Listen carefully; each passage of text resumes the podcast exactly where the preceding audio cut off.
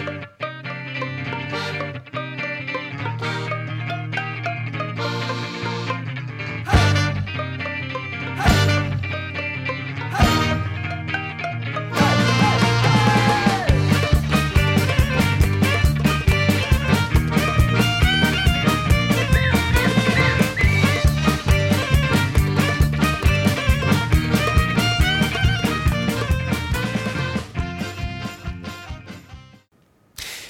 välkomna ska ni då vara till Whiskypodden nummer 40. Eh, som ni ser har professorn bytt lite skepnad vi ska återkomma alldeles strax till eh, vem det är som vi har som gäst. Ni kanske till och med kan se det här att på bröstet så står det någonting med Single Malt Fun. Det har varit väldigt omtalat här senaste tiden. Eh, men det är inte bara det vi ska göra idag för att idag så kommer även Dennis Steckel att besöka programmet och det är därför vi sitter i hörnan vi gör just nu för de håller på att rigga här på sidan för att ha en liten Amrut-provning och det går ju inte av för hacker. Sen vi vill påminna er om också att eh, Uppsala Beer Whisky är ju bara en 9-10 dagar bort. Och Den tycker naturligtvis vi att ni ska komma på. Vi kommer alltså att vara officiell partner, vi kommer ha scenshow, vi kommer både ha whisky och vi kommer ha öl. Så det tycker vi definitivt att ni ska besöka. Och Ska ni nu köpa en biljett då går ni till eh, tixter.se. Och När ni har kommit till Uppsala Beer Whisky då kan ni slå in Whisky ABC som kod och då får man 20% rabatt. Eh, jag sitter med gäst här nu, Christian Svantesson. Han hade också jättegärna eh, velat gå på Uppsala, men han ska tyvärr vara i Glasgow om jag förstår det rätt. Ja, ja. tyvärr. Jag hade gärna bytt. Du hade gärna bytt? ja. Nej, men det är alltid trevligt att vara på hemmaplan naturligtvis. Men eh, jag ska till Glasgow på Old and Rare. Old and Rare? Yes. Det är inte fel. Nej, det ska bli väldigt trevligt också kan jag säga. Jag kommer bara vara en dag dock, på söndag. Mm. Så det ja, kanske kan hinna med. Du kanske hinner bägge då? Ja, fredagen, ja. fredagen ska vara bra har jag hört tror jag, i Uppsala. Ja, det är det? Ja. ja. det är vi klart, vi, vi har ju tre scenshower bara det. Ja, ja, ja. Mm. precis. Ja, nej, men det, ja, vi får se. Nu hörde ju alla här vad du representerar för någonting, men jag tänkte att du ska få börja med att presentera vem du, vem du själv är och hur ni kom på grundidén kring den fonden som, eh, som har sista teckningsdag 16 februari. Stämmer. Mm. Ja, vad ska jag börja med? ja, jag sa vad innan att eh, ja, du får gärna börja med vem du är och vem sen får du gärna är, presentera ja. vad, vad det är du har med dig också. Eh, jag heter Christian Svantesson. Göteborgare, som ni kanske hörs, eh, i grund och botten. Eh, jag brukar presentera mig som whiskyälskare. Whiskyälskare? Ja, mm. Snarare en samlare mm. eller investerare. Jag har väldigt svårt att låta bli att smaka nämligen. Ja. Så det, jag njuter av, av eh, drycken, vätskan och eh, kulturen och allting omkring där. Eh, uppvuxen med en fanatisk far. Mm. Han började samla på single malt 1975. Det var, ingen, det var ingen dålig start att börja nej, då? Nej, det var väldigt länge. Så det, jag har nästan fått det med, med bröstmjölken, höll jag mm. på att mm. säga. Men, eh, så det är väl jag. Eh, nu på sistone, de senaste två åren, så har jag jobbat på ett otroligt spännande projekt, nämligen eh, att starta världens första riktiga whiskyfond. Mm. Eh, och det är den vi håller på att sjösätta nu. Då. Ja. Och den ska ut här nu alldeles, alldeles strax. Ni har haft en teckningsperiod precis bakom er. Ja. Jag kan tänka mig att den vanligaste frågan eh, när folk kommer fram till dig bör ju vara vad är det ni ska göra? Ska ni, ska ni samla tunnor i någon källare eller vad, vad, är det ni, ja. vad är det ni handlar i egentligen? Vad är det här? Ja, vad är det här egentligen? Ja. Jo, nej, men så är det. Det är den vanligaste frågan. Och då brukar jag svara, vi är en fond. En mm. vanlig fond. En sån fond du går till banken och köper. Liksom. Eh, Ska man vara lite mer noggrann så är vi en reglerad fond. Ja. Eh, reglerad innebär att vi är under tillsyn av myndigheterna. Eh, I december så fick vi eh, godkännande av Finansinspektionen och det var startskottet. Ja.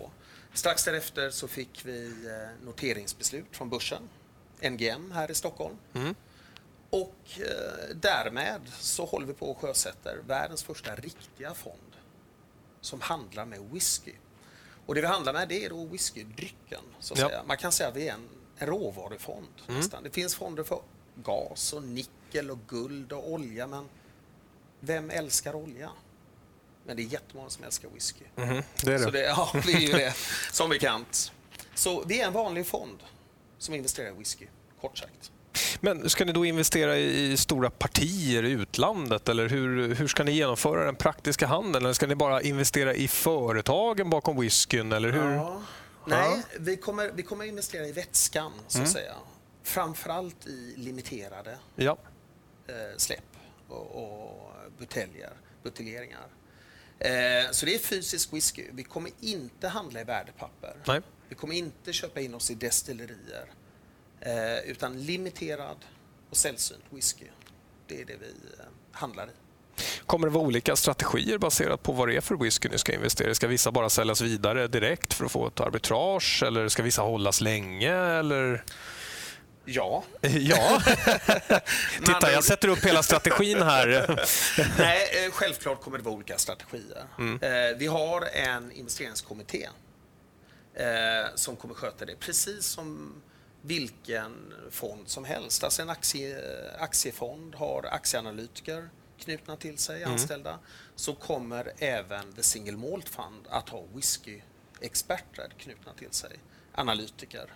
Eh, det är fem personer som jobbar heltid på fonden ja. och sen så har vi då en Investment Advisory Board, alltså en kommitté som eh, hjälper oss och ger råd och sätter gränser och inriktningar. Eh, och det kan ju mycket väl vara så att, att en del placeringar görs på kort sikt. Mm. Tre, sex månader upp till ett år. Andra ligger längre. Ja. Så, så det, det, är helt varierat beroende på vad man letar efter? Varierat. Ni har olika experter, en som sitter och letar långa placeringar en som sitter och letar klipp då, eller? Nej, men eh, ja, na, både och naturligtvis. Alltså, mm. Den här kommittén är väldigt viktigt hur den sammansätts. Så där har vi försökt att hitta dels med olika bakgrund, eh, olika näsor, men också en förståelse för branschen, eh, för marknaden, för industrin. Eh, så det är ju viktigt. Det är inte bara alltså de som har den bästa näsan som Nej. sitter där, utan det här ska vara en, en genuin, eh, genuint intresse, förståelse och kunskap om whiskybranschen. Det är det vi har sökt. Och naturligtvis en, eh, en spread på deras erfarenhet och bakgrund. Och det har vi. Ibland när man pratar placeringar så blir det ju ganska teoretiskt. Här. Vi ska investera mm. i vätskan. Om, om vi skulle backa ner och så går vi ner på den mest banala, enkla nivån. Vad är det i praktiken då ni ska göra? Ni kommer ha en person som sitter och säger att nu, nu Christian, nu ska vi köpa det här. Mm. Vad gör du då? Tar du upp telefonen, ringer, gör affären, sen åker ni och hämtar flaskorna, gömmer dem någonstans och sen tar ni fram dem om sex år och säljer dem? Eller hur ska man förklara för någon som inte kan det teoretiska ja. bakom ekonomin? väldigt enkelt. Fonden mm. tar in ett fondkapital. Ja.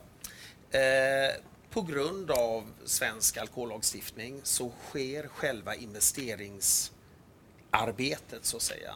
Det måste ske, alltså handel. Att investera är ju att handla. Ja. Det handlar om att köpa rätt, rätt produkt, vid rätt tidpunkt, till rätt pris.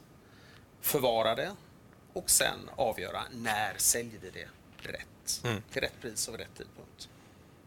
Den här handeln, alltså själva investeringsarbetet, det måste då ske utanför landets gränser. Ja. Och eh, där kommer vi att eh, sätta upp en bas i Dublin i ja. Irland, eller vi har redan en bas där faktiskt. Eh, så fonden är svensk, registrerad i Sverige, noterad i Sverige och under tillsyn av svenska myndigheter.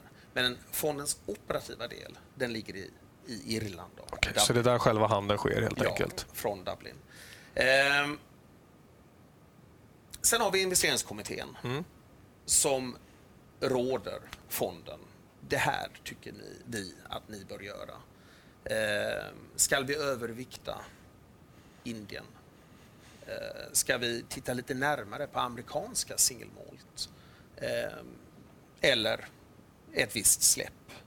Eh, sen så handlar vi. Ja. Och där är det ju intressant, inte bara vad vi köper, utan när och till vilket pris. Yes. Och så, så det här skulle även då kunna innebära att man handlar både direkt från destilleri eller från ett auktionshus eller varifrån som helst egentligen för Exakt. att få absolut bästa priset då? Exakt. Mm. Bakgrunden till hela fonden det har ju med den här fantastiska utvecklingen just som limiterad whisky har haft. Ja. Eh, och den utvecklingen, de, den, de siffrorna så att säga, de, de, det index som finns, det visar ju andrahandsmarknaden och det visar ett marknadspris. Men bakom ett marknadspris, det här får vi inte glömma, det här är inte bara, det är ingen råvara utan det är en konsumentprodukt. Mm. Bakom konsumentprodukter så finns det ju marginal och en marginalstruktur, givetvis. Och naturligtvis är vi oerhört intresserade om vi kan få ta del av den. Och det är en fantastisk eh, möjlighet för en fond att investera med marginal. Mm. Naturligtvis.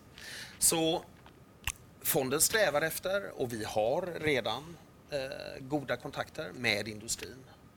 Och eh, så ja, det stämmer det du säger. Vi kommer kunna handla både av destillerier, producenter, men sen finns det ju hela vägen upp till marknadspris, auktionssajter, eh, privata samlingar etc. Så det här betyder alltså att nu i framtiden får vi privatpersoner svårare att hänga på de här auktionssidan. Nu kommer Christian sitta och trycka upp priset och köpa nah. stora volymer. Eh, vi ska nog inte göra oss större än vad vi är. Vi, I den stora världen, i whiskyvärlden, så är vi ändå en liten aktör, en mm. marginell aktör. Vi har ett globalt perspektiv med fonden. Vi kommer att investera eh, över hela världen. Över hela världen? Ja, det kommer vi göra. Detta betyder också att ni kommer försöka handla svenskt då, eller? Ja, det skulle ju vara synnerligen trevligt ja. i varje fall. Eh, mot bakgrund av att vi är en svensk fond. Vi är svensk management. Eh, så självklart eh, önskar vi det. Men det beslutet ligger ju inte hos mig, Nej. utan det ligger ju snarare hos investeringskommittén. Men om vi tar investeringskommittén då? Mm. Är det en internationellt sammansatt kompott? Är det svenskar eller var? Ja, det är, jag kan faktiskt avslöja här och nu. Eh, I varje fall några namn. Ja, det, det vill vi väldigt gärna att du gör. Det här är alltså veckans skop. Välkomna hit. det är faktiskt eh, första gången vi går ut med det här i Whiskypodden. Eh, vi har knutit till oss eh, en amerikan, mm. Steven Mathis. Ja. Eh, skriver under pseudonym, höll jag på att säga, men eh, en av drivarna bakom The Malt Imposter. Eh, oerhört duktig kille, professor till vardags. Eh, och eh, numera bosatt i Norge faktiskt. Okay. Eh, Steven har jag haft en eh, kontakt med en längre tid och stor respekt för hans kunskap. Mm. Eh, och han tillför ett perspektiv, ska vi säga från, från världens största singelmåltmarknad, USA, som är som är värdefullt. Värdefullt, ja. Eh, vid hans sida så sitter en annan norrman, höll jag på att säga, men, men eh, en norrman. Mm. Steven är amerikan. Eh, Thomas Örbom, mannen bakom The Whiskey Saga. Ja. Eh, oerhört trevlig. Ja, mycket trevlig mm. kille. Eh, och oerhört kunnig. Eh, där kan vi prata näsa. Ja, verkligen. Ja. Mm. Men så måste vi ha svensk representation också och eh, där kände jag att jag vill eh, gärna dessutom ha en kvinna med i investeringskommittén. Ja. Eh, oerhört kompetent sådan, utbildad sommelier och dessutom chefredaktör för Allt om whisky. Ja. Emma. Emma, ja. Emma Andersson. Eh, så vi har Emma, vi har Thomas, vi har Steven. Sen har jag två stycken britter på vägen också, men där har vi inte ännu eh, kråkat. Okay, så du kommer tillbaka hit när det är dags för jag dem lovar, att signera? Jag kommer gärna tillbaka och berätta om dem. Men... Du, vilken rolig whisky kommer det måste ju bli Vilket snack det kan bli runt bordet med det här gänget. Ja, det kan du tänka Aha. dig. Eh, absolut. Vi kommer att sammanträda en gång i månaden. Det, vi, vi har fem stycken experter. Och sen är det tre, ska vi säga, tråkmånsar också. Mm. Det är jag som VD för fonden. Ja. Jag ska sitta och vara skeptisk och hålla i pengarna och allt sånt där. Gud vad trist. Ja, precis. Och ja. vid min sida så är jag en ännu mer skeptisk människa. Vår ansvarig förvaltare mm. som dessutom är under tillsyn av Finansinspektionen, då, Mats Olsson. Ja. Eh, och sen så har vi den operativa chefen i eh, Irland. Eh, så det är åtta personer sammanlagt som, som utgör då investeringskommittén. Ja, Härligt spännande. Har ni, har ni redan haft något sammanträde och börjat liksom kika något lite visionärt? Sådär, Nej, vi, eller har, vi, har, vi har skakat hand. Ni har skakat mest, hand och ja, bestämt ja, att det här, blir, ja. det här blir grupperingen? Ja, i stort sett så. Extra kul med Emma också. Får jag gratulera henne nästa gång när jag, ja, när jag träffar vi. henne. Ja. Henne träffar vi lite då och då på evenemang. Så blir det när man sitter det. i samma stad. Ja. Nej, så det... Hur, hur går man tillväga nu då när man vill teckna sig i den här fonden? Ska, ska jag ringa dig då eller ska jag gå till något institut eller hur fungerar det? Eh, lätt, lättast, man får gärna ringa mig mm. faktiskt. Eh, jag tar, eh, det finns inget roligare än att prata med, med whiskyentusiaster om det här som jag brinner för då. Men lättast är nog, för det är inte säkert att jag är så lätt att få tag på alltid, men lättast är att eh, gå till någon av våra stora onlinebanker, eh, Nordnet och Avanza. Mm. Eh, där kan man teckna sig online om du har konto där. Eh, har man ett konto så är det väldigt enkelt att få ett konto. Det är dessutom gratis. Ja. Eh, annars har vi ett emissionsinstitut, svenskt sådant givetvis, som heter Mangold. Eh, även där kan man teckna sig online med BankID. Eh, så där behöver man då alltså inte öppna konto. Så det, det är möjligheten för de som har de här våra traditionella storbanker, Handelsbanken ja. och Swedbank eh, och så. Och där finns på vår hemsida eh, direktlänkar till det. Så det, det ska vara ganska, ganska enkelt att teckna sig. Mm, perfekt. Ja. Eh, blir det här den första utav flera fonder? För du nämnde innan när vi satt och pratade att nu är målsättningen att få in ett visst belopp, ja. 20 miljoner euro. Så ska den vara kappad då på, på 25. Ja. Är det här bara det första? Det vill säga, går det bra, då kommer det flera? Eller? Ja, eh, anledningen att den är kappad, mm. det är vår bedömning att eh, även om vi hade kunnat ta in mer pengar, alltså det, det här är en fond som röner internationellt intresse. Vi är den första reglerade fonden i världen mm. som handlar med whisky. Eh, så vill vi vara en aktivt förvaltad fond. Vi ja. vill att pengarna ska arbeta. Och vi tror faktiskt inte att det finns så stort utrymme idag eh, för mycket mer. Utan mot bakgrund av tillväxten vi ser framför så tycker vi att det här är en lagom nivå. Däremot så tror jag att det kan komma en till fond när den här fonden går mot slutet av, av sin period. Då, så ja. säga. Har ni satt upp en period redan som den ska löpa? Ja. Eller? Eh, The Single Malt Fund är en så kallad stängd fond. Ja. Så det man investerar i det är ett typ av värdepapper som heter kapitalandelsbevis. Mm. Eh, lättast att förklara det. Man kan säga att det är en typ av obligation, ett lån som är en löptid på sex år. Så man kliver in, investerar en summa och sen så, så följer man fonden och efter sex år så upplöses fonden, den kristalliseras som man säger och alla medel betalas tillbaka och betalas ut. Under tiden så noteras det här värdepappret på en fond, eh, förlåt, en börs ja. här i Stockholm på NGM. Eh, vilket gör att det finns en andrahandsmarknad yes. där man kan handla då om man behöver sälja av eller göra en annan investering. Eller sånt här. Du nämnde uttrycket eh, whiskyälskare. Du sa att eh, jag är en whiskyälskare och ingenting. Jag är inte en samlare och så vidare. Eh, fick mig att tänka på att jag läste någonstans att man kommer också få möjligheten att ta del av de här buteljeringarna. Det tror jag att det finns intresse av. Eller att man fick ja. smaka dem. Eller hur, hur, hur funkar det nu egentligen? Ja. ja, nej, det funkar så här. Som jag sa, att, det handlar ju, att investera handlar ju dels om att köpa rätt, men även att sälja rätt. Och vårt uppdrag som kapitalförvaltare, det är ju naturligtvis att sälja till marknadspris. Mm. Det gör att vi kommer vända oss till slutkonsumenten när vi realiserar ja. en investering. Eh, vi räknar ha tusentals andelsägare ja. i fonden och jag tror att de flesta kommer gilla whisky. Mm. Faktiskt. Det, det, tror jag med. ja. Och det är klart, har vi 8000 andelsägare, eller 10 000, eller 5 vad det nu kan bli. Har vi det, så vänder vi oss till dem först. Det var något sånt jag tänkte att då skulle de kunna betala ett marknadspris exempelvis. Ja. ja. Ehm, så naturligtvis har vi bestämt oss att ja, nu ska vi avyttra. Vi har, vi har 30 stycken väldigt fina buteljer här stående. Och så känner vi att nej, de här realiserar vi nu. Mm. Och då vänder vi oss först till våra egna så säga och säger okej, okay, är det någon som är intresserad? Och så är det marknadspris. Ja. Eh, därefter, om vi har någonting över, ja, men då går vi ut till den breda allmänheten och säljer direkt. Så det, det är tanken. Eh, så man kan säga att man får första tjing på fondens innehav när ja. vi realiserar det. Lite som att hålla en option ungefär. En andelsoption. Ja, det mm. skulle man kunna säga. eh, det var någon som sa, men då är ni ju en typ av buying club eh, också. Det är en fond, ja. Ja. Det är en buying club. Ja, det skulle man väl kanske kunna säga. En fond av whiskyälskare för whiskyälskare. Ja. Kan det vara en... Är det en slogan kanske? Kan du jobba in? Du, det var det faktiskt en gång i tiden. Var det det? Ja, har sagt då kan jag inte skicka någon faktura på det. Det där kan i och för sig vara en efterhandskonstruktion. Jag får börja leta i arkiven då. Ja. Nej, jag tror du, du hittar nog något uttalande från mig. Har jag sagt det förut. Ah, typiskt, Ja, typiskt. ja. Du Christian, det här är ju verkligen super, super spännande. Jag hoppas att eh, du också kan komma tillbaka till oss i Whiskypodden och berätta om hur det har gått när ni Ja. har kommit en bit på resan. Det gör jag gärna. Mm.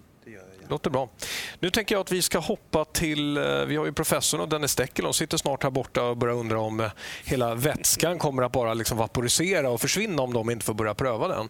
Så jag tackar dig jättemycket för att du kom hit idag. Och stort lycka till med eh, fonden så hörs vi av. Ja. Och nu mina vänner så blir det lite Amrutprovning med professorn och Dennis Steckel. Välkomna till det här inslaget i Whiskypodden. Idag så ska vi ha en mycket speciell gäst hos oss och det är ingen mindre än Dennis Steckel. Välkommen! Tack så mycket. Dennis, eh, det kanske framgår lite grann vad du är intresserad av här i livet. Eh, det ser ut som att det är väldigt mycket Amrut Mm, som det vi kan har framför oss på bordet. Eh, Men jag tänkte vi skulle börja med att prata lite grann om vem är Dennis Steckel? Du är ju grundare av Amrut Fever, stämmer det? Det stämmer. Och vill du berätta lite grann, vad är Amrut Fever? Eh, Emirate Fever är en, startade egentligen som en grupp för entusiaster ehm, av entusiaster för entusiaster av Mm. Amrut. Mm. Så ehm, tanken var ju egentligen att samla folk som gillar Amrut och kan dela sina erfarenheter. Och eh, också, ehm, ja, vad ska man säga, vi försöker ju att hitta ett forum där man kan hjälpa varandra att hitta flaskor, bland annat. Mm. Ja, för det är inte alltid det lättaste med Amrut. Nej. Så det är liksom, vi försöker vara väldigt eh, hjälpsamma mot varandra. Det är det som är lite Fever. Mm. När startade eh, Amrut Fever? Eh, den startades i eh, januari förra året. Mm. Och hur många medlemmar? Eh, just nu så ligger vi i gruppen runt 490 490. Och det är i hela världen då? och eh, cirka 240 av dem sökte då vidare till klubb, Amrut Fever klubb. Mm. Eh, och eh, cirka 300 har nu ansökt att få gå med i gruppen Okej. som väntar på eh, accept. Okej. Så det här är alltså inte en, en medlemsklubb som vem som helst bara kan bli medlem i, utan det finns några kriterier? Eh, Ja, vi vill ju helst att man ska vara intresserad av, av Amrut givetvis. Ja. Eh, sen behöver man inte vara en eh, som kan allt, men man vill lära sig mer Mm. och tycker Amrut är bra. Mm. Då är den bra. Det räcker så. Eh, sen Ja. får man då för att gå vidare till Amrut Fever Club så måste man eh, följa en länk och fylla i att man eh, ja, lovar vissa grejer. Till exempel klubbbuteljeringen. Att man inte säljer den vidare Mm. utan att den är bara för medlemmar och den ska drickas. Okej, så det är för att eh, inte det ska bli som en spekulationsbörs för Amrut helt enkelt? Ja. Det tycker jag låter personligen väldigt sympatiskt eh, att ha den inställningen att eh, har man tillgång till unik vätska som man skaffar tillsammans så är det ju för att dricka den. Mm. Självklart, inte för att spekulera. Där är vi helt överens. Det är väldigt kul att höra. Eh, Men eh, jag antar att du eh, driver inte det här på heltid, Amrut Nej. Fever. Eh, och du, du bor i Älmhult, stämmer det? Det stämmer alldeles rätt. Mm, och då, det får ju tankarna till ett helt annat, eh, en helt annan verksamhet, eh, nämligen IKEA såklart. Ja. Eh, och berätta lite grann, har, har du någon speciell anknytning till IKEA? ja, man kan väl säga att alla i Älmhult har väl på något sätt någon i sin familj som jobbar på Ikea. Mm, Och eh, förut så jobbade min fru på Ikea ja. Och nu jobbar hon inte där och nu jobbar jag på Ikea. Du, ja, du jobbar på IKEA, ja okej. Ja. Ja. Ja. men det, det, det låter ju rimligt. Det är en liten ort, det är ett stort företag. Ja. Ett stort internationellt företag. Ehm, idag så har, vi, har, du, har du med dig lite olika Amrut. Vill du berätta lite grann om vad du har? Eh, vi har, ju, har bland annat eh, Greedy Angel. Amrut Greedy Angel. Ja. Här. Eh, det är ju från deras serie med deras äldsta whisky. Mm. Eh, och just denna är åtta år. Mm. Eh, och indiska år så är det ju väldigt gammalt. Ja, det är oerhört gammalt. Ja. Eh, för det ska ju berätta det att Amrut, för er som inte har hört oss tjata om det i podden så många gånger, så är det så att temperaturen, klimatet i Indien tillåter inte att man lagrar hur länge som helst. Det, blir, det försvinner dels för mycket sprit och den mognar dessutom i viss mån så snabbt att det, det går fortare. Eller hur? Så den är ju åtta år Mm. och man har ungefär en, en angel share på cirka 75 procent. Så du får ut 25 procent ur fatet? Ja. Ja, det må man säga. Det är, det är greedy angels. Mm. Riktigt greedy angels. Eh, den här eh, greedy angels, är det någonting som går att få tag på eller är det här någonting som, eh, som, eh, so- som är gammalt? Eller är det här en ny release, den senaste releasen? Det är den senaste releasen och den kom till Sverige i, i förrgår. I förrgår. Så då vet vi än så länge inte riktigt hur den kommer säljas. Nej, den kommer förmodligen komma ut här inom de närmsta veckorna. Mm. Eh, Vi ska ju nämna det att alla de här Amrut som kommer in i Sverige som är eh, Distiller Bottlings är ju Clydesdale som har agenturen för. Eh, så att, ehm, eh, jag säger det nu och jag kommer att återkomma till det. Vill man veta om hur man eventuellt kan få tag på en sån här Amrut-flaska så håll ett öga på Clydesdales hemsida, Clydesdales nyhetsbrev, så kommer ni få närmare information. För vi kommer inte ha så jättemycket mer att säga om det. nej, Nej. Eh, den här Greedy Angels då, vad, vad är, eh, är... Är det en lång serie? Har den funnits länge? eh, man släppte den första åttan eh, 2012 Mm. och då var extremt få flaskor, 144 stycken. Ja. Sen har man släppt en tia Mm. som kom i 320 flaskor i världen, eh, 284 till Europa och 36 till USA. Mm. Och nu senast så släppte man en Greedy Angel 12. Det blev bara 100 flaskor totalt. Mm. Hur många fat pratar vi Är det ett fat då, eller är det flera fat som man har? Eh, det kan tyvärr inte säga exakt där. Nej. Nej, för man tänker ju om, det, om, det, om de nu har lagrat den här i, eh, i, i vanliga fatstorlekar runt 200 liter, så Ja. om det är bara 25 procent så borde det inte bli några hundra flaskor. Nej, eller? Tian hade ju en, en loss på över 80 procent. Ja. ja, det är ju exceptionellt. Om, man tittar på, om vi ska titta på just den här specifikt, eh, då har vi alltså ändå en alkoholstyrka på 50 procent. Mm. Så tydligen så är det ju inte alkoholen som försvinner, utan det är ju vätskan som sådan Ja. som försvinner. Och Det är lite intressant, för jag har ju alltid fått för mig att det är alkoholen till stor del som dunstar. Men vatten dunstar ju inte lika lätt, men det verkar ju inte vara en sanning. Nej, och den här är ju då lite nedvattnad också. Mm. För om man tittar på 12 så buteljerades den i 60 procent. Mm. Eh, I 10 så fick man ju med ett cask sample, 5 centiliter. Mm. Eh, och den var ju också buteljerad då i cask 71 procent. Och det var ju så den Oj. var när den kom, var färdig. Ja. Fast det hade inte blivit så många flaskor. Nej. Eh, häftigt. Vad är nummer två, flaska nummer två som vi tittar på? Vad är det för någonting? Det är, eh, den heter Naranji Mm. och eh, det man har gjort där det är att man har lagt in apelsinskal i ett sherryfat under två år. Okej. Sen har man tömt fatet och sen har man hällt på sin New Make. Och när man har lagt in apelsinskal, har man lagt in något mer då? Whisky eller vin eller någonting annat i fatet också? Nej, Så alltså det är ett tomt fat? sherryfat. Ja, det är sherry i ja, fatet. det glömde jag ja, säga. Ja. Ett Mm. sherryfat och så apelsinskal Mm. under två år. Okej. Och sen tömmer man det. Så får man en sherry med toner av citrus. Mm. Eh, det låter ju rätt häftigt. Det är lite annorlunda. Det är ett smart trick för att smaksätta whisky utan att fuska. Mm. Kan man ju faktiskt säga. De är ganska innovativa. Ja, det, det låter faktiskt så. Eh, och slutligen då så har vi ju någonting som eh, ni som är inne i Amrut-svängen verkligen känner till och det är ju Amrut Spektrum. Mm. Eh, men det här är en ny utgåva Detta är Spektrum 004. ja, och jag antar då att det är helt enkelt den fjärde utgåvan av Spektrum. Det är många som tror det. Men det är det inte. Men eh, varför den heter Spektrum 004 det är att man har använt fyra olika stavar i specialfatet. Ja. Den första hette Spektrum 005 och hade då fem olika stavar Mm. i det här customized bildfatet. Okej, Så, har den första inte hette med... ju 005 Ja. och denna heter 004. Det här är den andra utgåvan av Spektrum. Ja. Ja, det är lite förvirrande.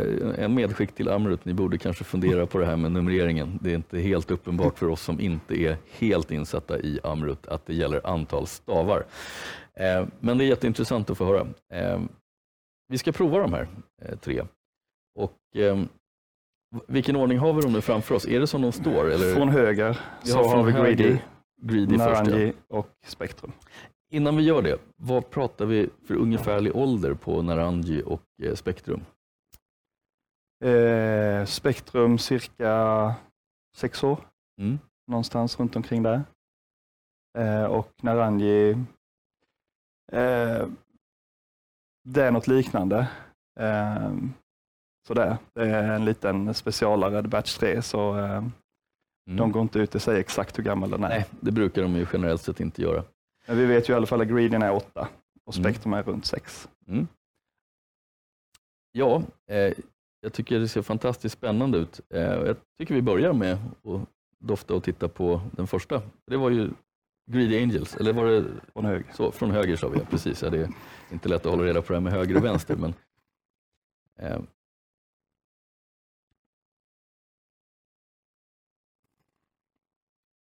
ja, det, är, det är en väldigt mogen doft måste man ju säga för en åttaårig whisky, men Mm. det är ju ingen överraskning med Amrut att det, att det går lite fortare.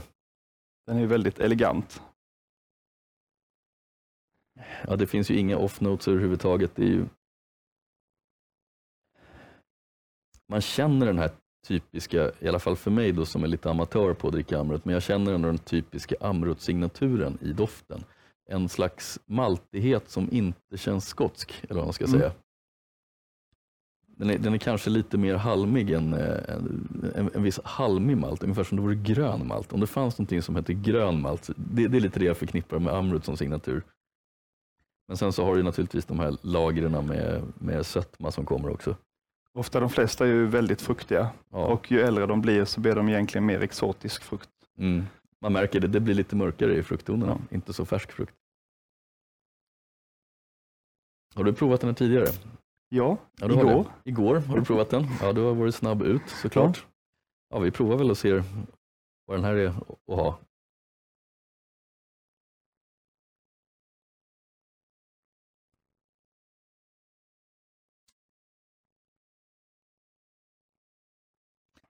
Jag blir, jag blir lika chockad varje gång, höll jag på att säga, men det här var just mogenheten i den här. Den är åtta år gammal. Det borde ändå avslöja sig lite grann i smaken att den här bara är åtta år. Mm. Jag tycker inte den gör det. Alltså det, det är, den, den är jättekomplex. Den är väldigt, väldigt elegant och balanserad. Och så bara med en liten slöja av rökighet.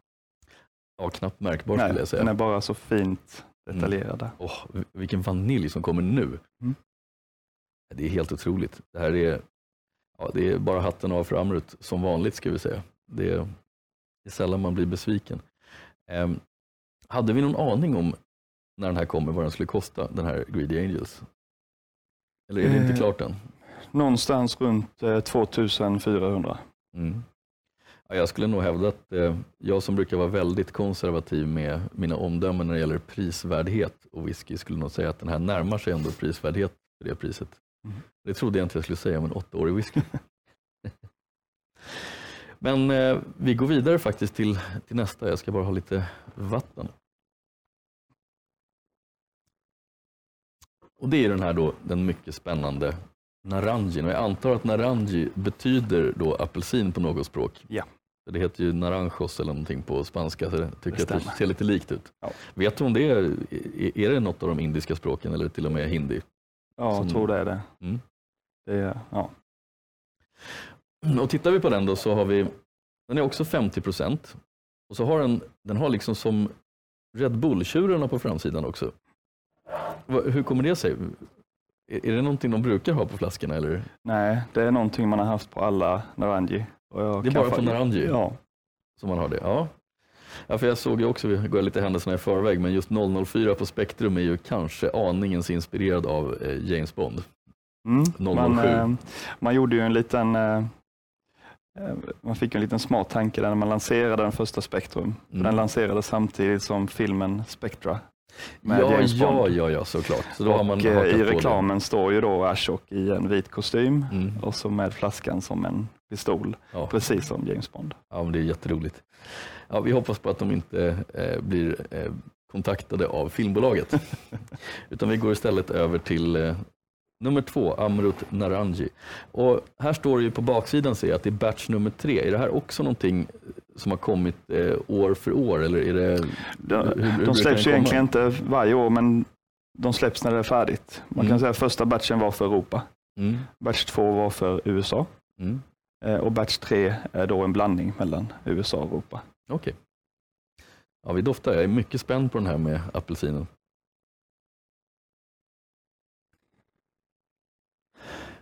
Ja, I doften känner man ju genast igen eh, att det finns någon form av apelsintoner. Definitivt. Det är lite som en sån här, eh, vad heter de här? Är det, är det de romerska bågarna som har apelsinsmak? Den här chokladen med eh, li- lite sån här diskret apelsinton som, som ligger. Med en viss bitterhet eh, också från skalen. Absolut. Men också med den tydliga Amrut-signaturen. Mm. Jag tycker det är, det är faktiskt rätt kul att Amrut har en sån tydlig signatur så att den oftast går igenom. Ja, vi provar.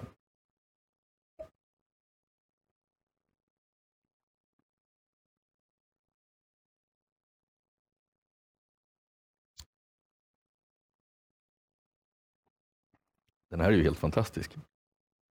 Mm. Och den bara växer. Apelsinen som kändes lite diskret, framträdande visserligen, men ganska diskret i doften. Den kommer ju som en tjock matta bara av eh, apelsinskal och apelsintoner i den här. Ackompanjerad av en ganska tung eh, amrutsmak i botten. Jag säger amrutsmak för att jag, jag kan inte riktigt sätta Nej. ord på den. Eh, vad, vad, vad är din uppfattning om den här Naranji? Är det här, är det här en ploj whisky eller är det en riktigt bra whisky? Jag tycker det är en riktigt bra whisky. Och jag tycker man har, man har verkligen varit innovativ Mm. och liksom kommit på hur man kan liksom göra något annorlunda. Och det är Ja. det de lite experimenterar med lite, till exempel Spektrum. Det är ju liksom one of a kind. Mm. Naranjin här, jag håller med dig. Jag tycker att den, är, den håller måttet för att vara en riktigt, riktigt bra whisky. Vad har vi för prisnivå på en, på en sån här Naranji ungefär? 1100 tror jag ungefär. 1100 ungefär, alltså strax över tusenlappen. Ja, det är vi tillbaka där. Min, min, mitt omdöme blir nog definitivt prisvärd. Kanske i, i viss mån eh, mer prisvärd, inte för att jag tycker kanske att den var nödvändigtvis bättre än Amrut Greedy Angels, men den var roligare och den var eh, mer smakrik. Någonting jag tror passar svenskar ganska bra. Mm. Det, det brukar väl man ganska mycket sherry. Ja, exakt. Det ska vara lite, det ska vara lite sherry, det ska vara lite tryck. Eh, Det, det spelar ingen roll om det är rök eller sherry, men det ska vara mycket smak, Mm. har jag märkt.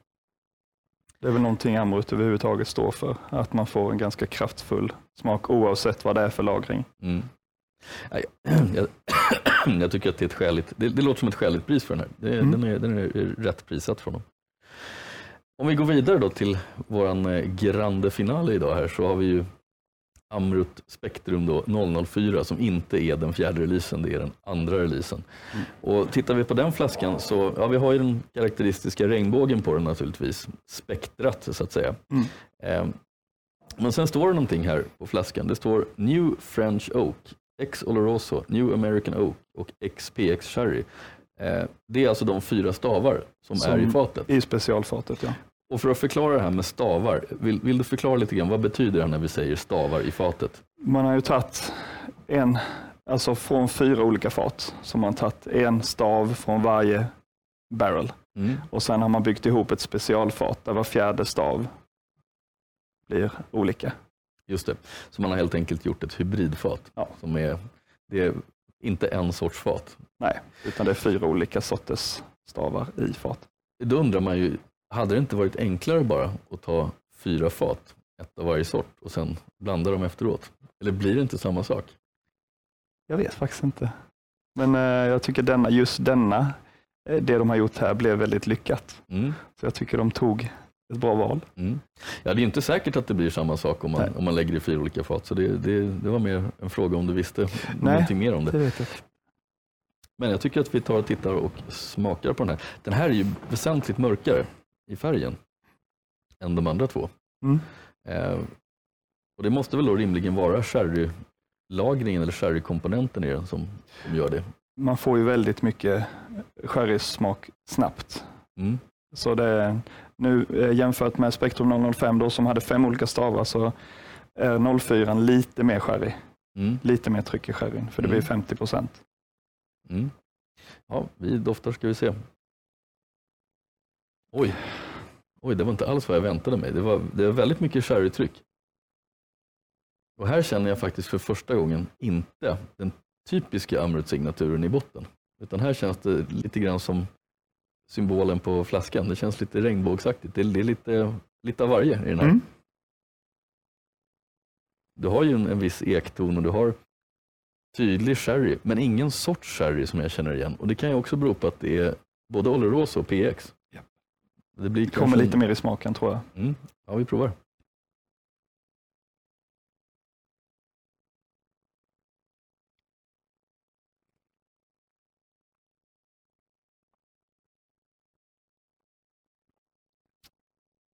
Oj, vilken pepprighet från den franska eken. Mhm. Det nästan bränner på tungan.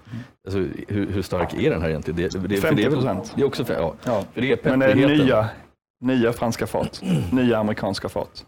Åh, och så får du lakritstoner från någonting. Någon, Mm. Det är som att det kommer någon kombination av den franska eken och eh, någonting i sherryn tror jag. Kanske i PX-sherry. Smakar lite, nästan lite hallonlakrits faktiskt Mm. över det hela.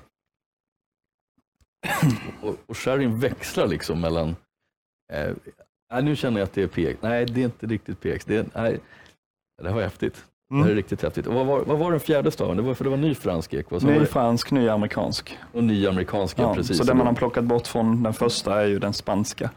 Mm. Ja, den är, den är otroligt läcker. Den har sån grym eftersmak, den sitter kvar hela tiden. Ja, den Eh, är jättelång verkligen. Jag måste prova igen.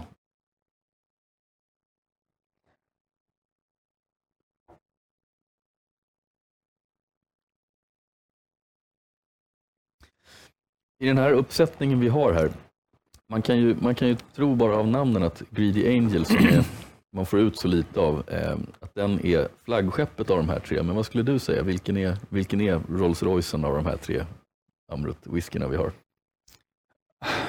Jag tycker det är svårt att välja. Ja, det är svårt För att det, välja. det beror ju på vilket lite humör och vilket läge. Alltså de är så olika. Mm. De är bra på så olika sätt. Mm. Ehm, vill man ha någonting riktigt, riktigt kraftfullt, smakfullt, ja då kanske man går på spektrum. Mm. Vill man bara sitta och liksom, eh, ha lite något sofistikerat så kanske man tar en greedy. Ja. Så det är, liksom, det är nog tillfället som avgör vilken jag väljer. Mm. Eh, Skulle jag välja någon totalt sett, var, eh, vilken som har gett mig mest gåshud om man säger så, Mm. så är det ju deras tolva. Deras tolva ja. Ja. Mm. Och den har vi inte med här. Nej. Men, men, Då, Det- då, det då har man förstå. en 12 år och så buteljerad i kask 60 procent. mm. Ja, Det låter ju fantastiskt. Personligen så ska jag nog säga att eh, jag har inte druckit någon av de här tre just specifikt förut. Jag har druckit bra Amrut tidigare. Jag skulle säga att alla de här tre är bättre än den bra Amruten jag har druckit tidigare. Ehm, eh, för mig så är spektrumen lite i en klass för sig eftersom här har de tagit experimentlusten hela vägen. Det här är en, en väldigt, väldigt speciell whisky. Mm. Eh, alla kanske inte gillar den. Den kan vara, den kan vara kanske lite spretig för några. Den, är inte så, den är inte så fruktansvärt elegant, men för mig är den faktiskt en vinnare i det här sällskapet. Mm. För jag tycker att den har en attityd eh, som, som eh, överstiger de andra. Även om eh, Naranjin var ju jättehäftig också med, med rätt kaxig framtoning. Rent smakmässigt och den, den kraften man får från faten så är ju Spektrum med i en klass för sig Mm. här. Och den ska vi säga också, Spektrum, att den här kommer ju finnas i Sverige, men den kommer finnas i väldigt, väldigt få flaskor. Eh, vi pratar alltså flaskor i ett antal som går att räkna på handens fingrar. Ja. Så eh, tyvärr kan jag inte säga gå och köp den. Eh, det är klart ni kan försöka gå och köpa den, men, men, eh, men den här kommer bli otroligt eh, efterfrågad och tillgången är väldigt liten. Väldigt lite. Men får ni en chans att testa Spektrum så gör det. Den är, den är riktigt, riktigt bra. Och naturligtvis de andra också. Och med det sagt så vill jag tacka dig Dennis för att du kom hit med de här eh, fantastiska Amrut-flaskorna. Eh, inte helt eh, lätta att få tag på, väldigt bra eh, whisky. Mm. Eh, Härligt att höra. Så hoppas jag att vi, att vi ses eh, framöver igen och kan prata mer Amrut. Och jag ska gå hem och läsa på så att jag kan bli medlem i Amrut Fever Club. Det tycker jag. Mm. Tack så du Dennis. Tack så mycket. Ja, där hade vi då provningen med Dennis Steckel och eh, professorn. Du, eh, Christian, du har ju inte lämnat studion än, så jag frågar dig helt enkelt. Du vill ju också titta på det här som alla andra. Va? Eh, har du någon relation till Amrut? Eh, jag dricker gärna Amrut, mm. faktiskt. Eh, Fusion är den som går mest hemma. Ja. Eh, inte minst av min fru som är från Indien. Jag, jag har bott Aha, i Indien okay. till och med. Och jag vet inte om, det, eh, om jag vågar säga det, men min far till och med, eller svärfar är whisky blender. Okej. Okay. Så eh, absolut. Kanske inte en, en, personlig relation annat, annat än som konsument av Amrot. Men eh, jag känner ju väl till Amrot och indiska whiskymarknaden. Mm. Det går bra för dem. Kan det vara någonting ni ska handla i kanske? Amrut. Absolut. Ja. Uh, Amrut kan jag inte uttala mig om uh, specifikt så, en enskild whisky. Men uh, indiska whiskymarknaden tror jag kommer utvecklas. Jag är mycket intresserad av vad som kommer hända där. Mm. Uh, de konsumerar ju nästan hälften av all whisky som produceras i världen. Ja, helt otroligt. Ja, helt otroligt. Helt otroligt. så vi får väl se de nya destillerierna som, som är på gång. Eh, mycket spännande. Mm. Christian, återigen tack för att du kom hit och till alla er som har tittat och lyssnat där ute. Idag har vi pratat på The Single Malt Fund och vi har inte nog med det gjort en stor provning utav eh, Amrut. Eh, vi hoppas att vi möts på Uppsala som jag nämnde. Köp era biljetter på tixter.se. Använd koden WhiskyABC så får ni 20% rabatt så kommer vi att ses där. Om inte annat så syns vi ju nästa podcast. Och med det sagt, ha det så bra!